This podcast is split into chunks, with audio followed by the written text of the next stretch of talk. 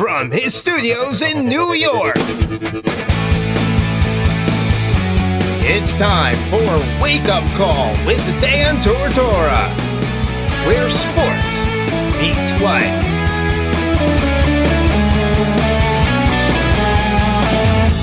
Here's your host, Dan Tortora. Welcome back here to Wake Up Call with Dan Tortora on wakeupcalldt.com, your one-stop sports shop, and on mixlr.com backslash wakeupcalldt. Broadcasting live on the airwaves of the beautiful thing that's called the internet. Hopefully you know what that is and the, the internet uh, all over the world. You can listen to Wake Up Call with Dan Tortora. We're proud to have listeners from coast to coast inside of the continental United States, as well as outside and within Canada, Mexico, Spain, Italy, Russia, Germany, China. We appreciate everyone that we have had on this live stream, and we appreciate you tuning in. As always, everybody knows Florida is a second home to me with the Jaguars, the Magic, the Florida Tuskers of old, as well as uh, the constant coverage of UCF, USF, Miami, Florida State, and so on and so forth. So it is an honor and a privilege for me to be heading back down to Florida coming up here at the end of the month on December 28th for the Camping World Bowl. And with that connection, comes Sam Gardner this morning. Sam Gardner is the director of marketing and communications for Florida Citrus Sports, which is overseeing all of this at Camping World Stadium. The Camping World Bowl on December 28th is Syracuse against West Virginia. So we got some bowl talk here on the broadcast today, which I'm very excited to bring to the show. And with that being said, for the first time on the broadcast is Sam Gardner. Sam, how are we doing today? I'm doing really well. Thanks for having me on. Absolutely. And, and Sam, I got to ask you first and foremost, you know, to kind of describe to everybody as Syracuse fans want to know. So I'm familiar with Florida Citrus Sports and with obviously the old Citrus Bowl that is now Camping World Stadium and whatnot. But bring us into Florida Citrus Sports, what it is, how you oversee the stadium and the bowl game and whatnot, so that people have that kind of background to it. Sure. So, Florida Citrus Sports, we've been an organization in some form or another since 1947, which was the start of the original Citrus Bowl, which was at the time called Tangerine Bowl. So, we, uh, in addition to two bowl games, we have the Camping World Bowl and the VRBO Citrus Bowl, which is a New, York, New Year's Day game this year between Kentucky and Penn State. We also uh, we, we do the Florida Classic, which is the one of the largest HBCU rivalry games in the country every year. Uh, in certain years, we have the Camping World Kickoff, which this past year we had Alabama and Louisville down here for a kickoff game in Orlando, and and we have you know other various events throughout throughout the year as well, both for our members and and, and occasionally other sporting events. We've had preseason NFL football here. We've had international soccer here, and we we kind of help manage all those events. Uh, we, we sort of look at ourselves as the, the home team for Camping World Stadium. Um, you know, it's a city-owned property, but but we are, are very closely affiliated with it, and, and that's kind of how, how people look at us down here. And when you have all these different games and different opportunities, just what you can say that does, you know, for the stadium, what it does for Florida Citrus Sports, because I know, like like you had just mentioned, there's a lot of different things that you know, from the kickoff to, you know, the different bowl games and whatnot that you're able to house within this, just how important it is for you to, you know, to have these different opportunities and, and provide them because, as you were stating, you're getting teams from all over the country and fan bases from all different sectors. So just what that means to the to the Camping World Stadium and to Florida Citrus Sports. Sure. So, just to give you a little background, Florida Citrus Sports is a nonprofit organization, uh, and our, our kind of stated goals are are about you know increasing community spirit and pride, promoting tourism, stimulating economic development, uh, those sorts of things, and, and having these types of big name events uh, at the stadium throughout the year really kind of help us toward toward that cause. I mean, we we you know, we, we put the the economic impact for, for a given bowl game. Um, you know, we've had studies done in the past that show it in the, the 20 to 30 million dollar range for just one game for the, the city and the county. Um, in terms of you know the, the heads that are that are in beds at uh, hotels around the city and the, the money being spent at restaurants and theme parks and you know it, it really tends to add up and, and ultimately when it when it boils down to it our our mission as an organization is to help benefit charities and, and educational institutions and the, the, quality of life around Central Florida. You know, we work closely. We have our own foundation, the Florida Citrus Sports Foundation, that for 25 years now has put on a free summer camp for, for underprivileged kids in the in the area immediately surrounding the stadium. and we also work with uh, an organization we're closely tied to called Lift Orlando that has really sort of uh, you know for the first time in decades invested into the neighborhoods immediately surrounding Camping World Stadium. The, the, the neighborhoods can call themselves the West Lakes because there are several uh, Lake Sunset and Lake Lorna Doone and, and other lake lake themed neighborhoods, and, and it's really rewarding to see. Uh, you know, in addition to the the millions that are being spent in the city, the all the good that's you know going back to the neighborhood uh, as a result of fans coming down and, and watching these games. Speaking here with Sam Gardner, the director of marketing and communications for Florida Citrus Sports, uh, to speak, you know, like you said, to, to give back to to Orlando, to give back to Central Florida, the surrounding area, and the communities around the actual stadium itself. Just how important that is, because I mean, obviously, I, uh, for the last decade, uh, have been down there in some respect, either living there or traveling back and forth to see, you know, the area, and just what you can say about, you know, what has become of that area, where improvements maybe been happening, just what you could say about the work that's trying to be done down there.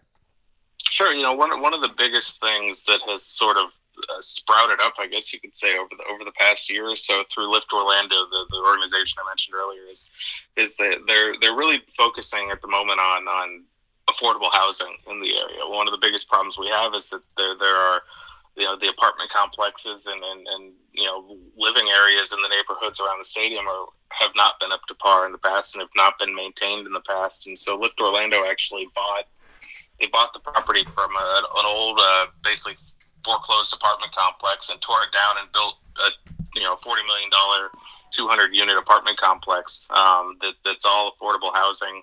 Um, right right around the corner from the stadium, and they actually just broke ground a few weeks ago on phase two of that project, which is 120 senior living units that are that are all priced, you know, affordably. For, so because the goal is not to to push out the people who live here. There's a lot of history in the neighborhood where Camping World Stadium is. You know, for example, it's the site of uh, there, there's a great documentary that came out earlier this year. Uh, it's the site of a uh, the first integrated uh, little league baseball game ever played was was played right here at Lake Lorna Doone Park, right at the north end of our stadium. And so, you know, we, we've got a lot of uh, respect and appreciation for the history of the neighborhood. And then what we don't want is to, to push people out. What we do want is to, to give people a chance and, and and give them the same opportunities that that you know more affluent neighborhoods in the, in the area have. Um, and then Lift is, you know, in addition to the housing that, they, that we've been building through them, there's a, a, new health and wellness center that's being built. There's a new Boys and Girls Club that's being built. There's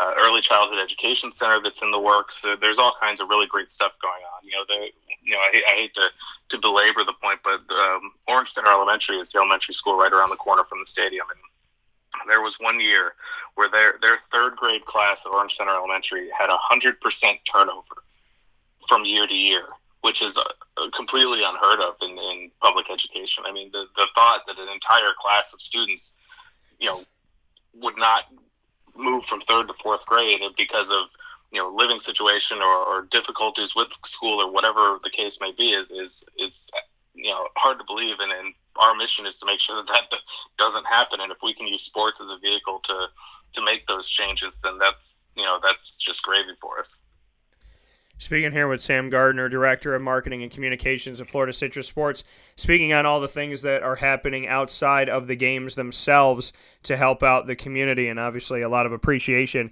goes to you and, and the entire team at Florida Citrus Sports for that, and to uh, you know Lift Orlando and, and everyone that's involved with this positive movement. Camping World Stadium, I know what the Citrus Bowl looked like. I know what it, you know, I know kind of the history of it and what it had become, but the Camping World Stadium is is absolutely beautiful. It had played home to different teams. I believe that at one point, didn't you have Orlando City SC there?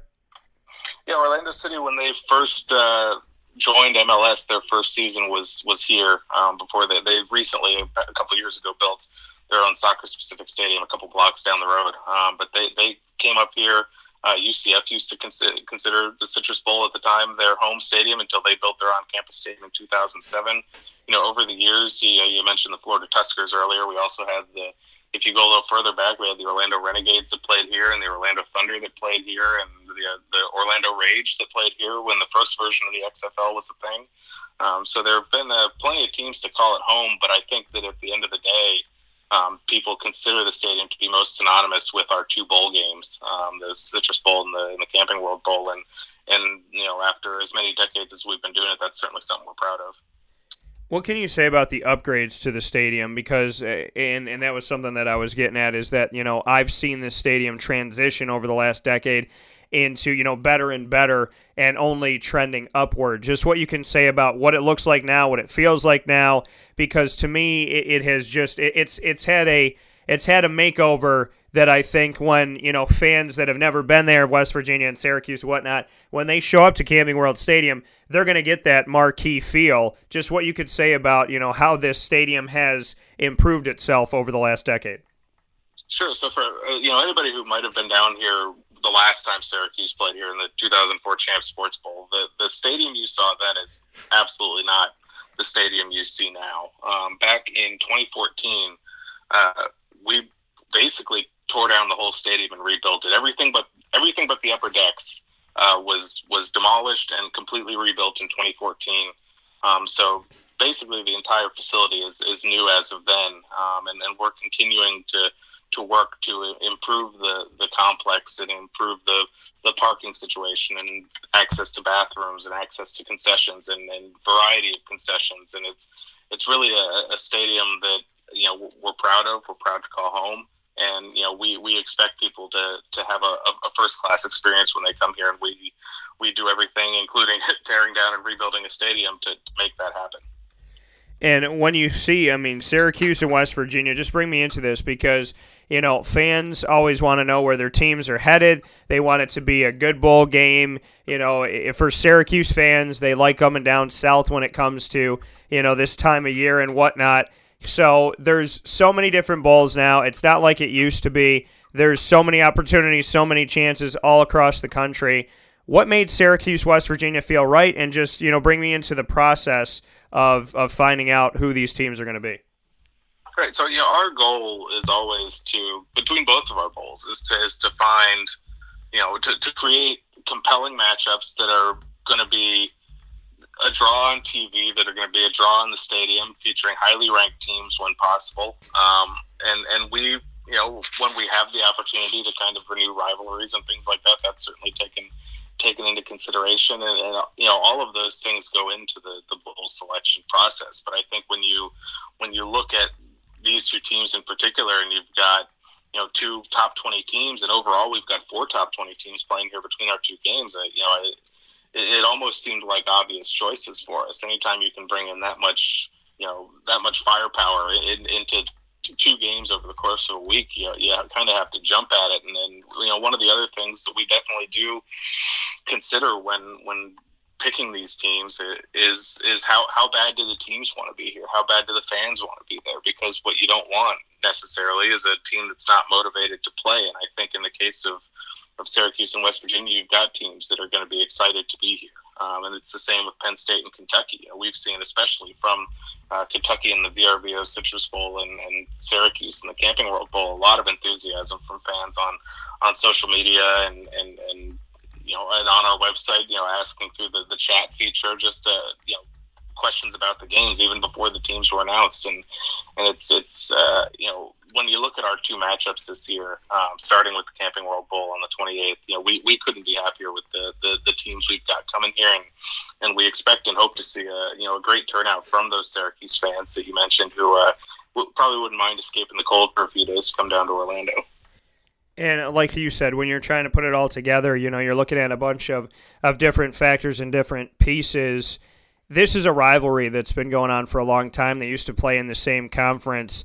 It just you know for you you got a high powered uh, offense against a high powered offense. You have fan bases that that like this rivalry that enjoy this rivalry. They they don't they don't like each other. And so i mean there's obviously you know that that creation uh, of something that you don't have to put together. You don't have to make these teams have a rivalry or make it a big time game. So there's all this background to it. But how hard is it in the process to to choose these teams when you know that you know there's there's designations for conferences and whatnot, but you know to go through a conference and say okay who from the ACC, who from the Big 12, you know, and so on and so forth to try and find those right pieces. How difficult is it for you when you're looking at records, you're looking at maybe connections, rivalries, head to head standings inside of their conference as well as ranking in the nation? How difficult is it to put it all together, and, and how many people are in that room figuring this out? Well, we actually have uh, we have a membership base at Florida Citrus Sports that varies between say 800 and 1100 people a year um, who are, are members of the organization. They they you know it, obviously that comes with tickets and things to the game, but they also take a pretty active role in in supporting the organization, supporting the mission. And one of the things that that's a, a popular you know activity, if you want to call it that, for for our members is our team selection committee, which usually is somewhere in the neighborhood of about 200 members who who make it up. And, and our goal throughout the season is to to have representatives from Florida Citrus Sports, uh, you know, members in most cases who are on the road at at games, uh, you know, with their boots on the ground, getting a feel for, you know, going to the Carrier Dome and then seeing what the tailgate atmosphere is like and seeing how fans feel and talking to them about, you know, what would you think about a, a trip to Orlando for, for the Camping World Bowl and, and doing the same thing at, at campuses across the ACC, Big 12, Big 10, SEC. Uh, and, and every Monday morning throughout the season, we actually have a, a breakfast meeting where the team selection committee comes and uh, you know, the, basically they give reports on the games that they attended and what they learned over the weekend, and we have breakfast and we chat about teams. And then at the end of the year, uh, the Wednesday before selection, we have our team selection committee town hall meeting, which uh, is the biggest team selection committee meeting of the year. Mo- most, if not all, of the committee shows up, and uh, the, basically we we have dinner and talk through all the options. And basically, uh, if if Team A is on the board, are we going to pick Team A? If they're not, who do we like teams B and C and, and why. Um, and it usually generates some pretty pretty uh, passionate discussion from, from members and members of the selection committee that, that feel one way or another about the, the various teams they visited over the year. Um, and, and usually coming out of that Wednesday meeting, we have a pretty good idea of um, you know, votes taken, a, a you know, a, a, silent anonymous vote, and, and we have a pretty good idea based on who's available, who we will want to pick um, you know, when it comes to selection time. In the case of the Big 12, you know, there were several dominoes that fell that, that made West Virginia available to us. So it, going into the conference championship weekend, you know, had Oklahoma not beaten Texas, or had Oklahoma not moved into the the college football playoff semifinal, then Texas would not have been in the Sugar Bowl, and then Texas might have been available for the Alamo Bowl, and then all of a sudden we've got a little bit of a different selection on our hands than we than we had otherwise. So it's it's a, a kind of a mix of you know feedback from the team selection committee and just closely watching what's happening on the field and and you know it's some some years it's easier than others to, to make a decision and sometimes it's more contentious than others in those team selection meetings. Um, but you know I, I, know that this year it, was you know fairly unanimous and, and people are pretty pleased with with how our matchups worked out. And uh, for the i know that you know bowls get to kind of give a gift package and whatnot to to the teams. What is the camping world bowl doing for syracuse and west virginia? And what's kind of the the the gift so to speak and maybe the festivities around it Sure. So the, the gift package for the Camping World Bowl uh, includes uh, three things. There's a there's an OGIO backpack that's like a, a, really nice quality backpack that's that's branded with the, the bowl logo and has a custom luggage tag. There's a, a, a commemorative fossil watch um, with with the bowl logo on it, and then the, the, the big the big prize, so to speak, uh, is that each player will get a four hundred dollar Best Buy gift card. Which while the team is in town, they'll go on a Best Buy shopping spree at a local store um, and, and, and spend their gift cards there. And it's always really neat to see the players, you know, get out and, you know, it's interesting to see what they buy with with their gift card. You know, sometimes it's the things you might expect, like a, you know, video games or uh, headphones or whatever else. But last year we had a, a player from one of the schools who, who bought a nice vacuum because he said he needed a nice vacuum. So it's, it's, it's always kind of fun to see, to see that play out. And, and, you know, generally the, the players always seem pretty happy with the, the, the bowl swag package, so to speak, uh, when when they come down here. And then as far as the the fans go, what what type of you know what what type of fanfare are you having around the Camping World Bowl game itself? So the the there are several you know fan centric events throughout the week. Um, we've got on the 27th, uh, the night before the game, or the afternoon before the game, I should say, they, they hold a big pep rally out of Pointe Orlando, which is kind of a popular, you know, shopping and dining complex uh, out on International Drive here in Orlando, which is a popular, you know, tourist sector of the city. Um, so there will be a, a, pep rally that afternoon. Um, I believe that Syracuse is at four o'clock that day uh, at, at, Pointe Orlando, and they'll have the band and, and Coach Babers will speak, and it's it's it's usually a pretty fun pretty fun outing um, that day. And then it, when it comes to game day itself, uh, one of the things that, that we find uh, people love, um, and that's why we do it every year, is we, we host, uh, alongside Mercedes Benz in South Orlando, we host a, a VIP hospitality event um, prior to the game and it's in a huge climate controlled space uh, adjacent to the stadium on what used to be Tinker Field, which if you had been here in the past, it used to be minor league baseball stadium. Uh, and they, they, there's uh, food from Arthur's Catering, which is one of the top caterers in Orlando. There's free drinks, there's lounge seating, there's TVs, there's Wi-Fi, there's everything you could want in a tailgate, all in this climate-controlled space with access to our fan fest and access to band the marching band performances pregame, and it's it's a, a, really cool experience and a really uh, you know it's 85 bucks a head but you absolutely get your money's worth uh, in, in those vip tailgates. Um, and, and that's you know when it comes to like my friends and family that's where i drive them when it comes to how they spend their bowl day because it's uh you, you really it, it's it, it's a complete experience prior to going into the stadium for the game. That coming from sam gardner director of marketing and communications for Florida Citrus Sports, overseeing Camping World Stadium and the Camping World Bowl, where Syracuse will take on West Virginia on December 28th of this year at 5:15 p.m. Eastern Time. Sam, appreciate having you on the show. Look forward to having you back, and also uh, any other representation of the Camping World Bowl. But thank you for all that you're doing. Thank you for all the information and enlightening our fans that are tuning in and listening in that are excited about the game. And and uh, you don't have to sell me on Orlando, but to everybody else, I hope you come down for the Camping World Bowl, and, and we look forward to seeing you soon. Absolutely, yeah. Visit us at campingworldbowl.com, and then you can find information on you know everything I would have covered here and, and more. So you know, come check it out. If you don't have your tickets yet, you know there's still tickets available. So you know, we, we hope to see uh, you and a host of others down in Orlando here in a couple weeks. let me ask you really quick: How are ticket sales going? Do you know about uh, you know as far as Syracuse, West Virginia, how things are going?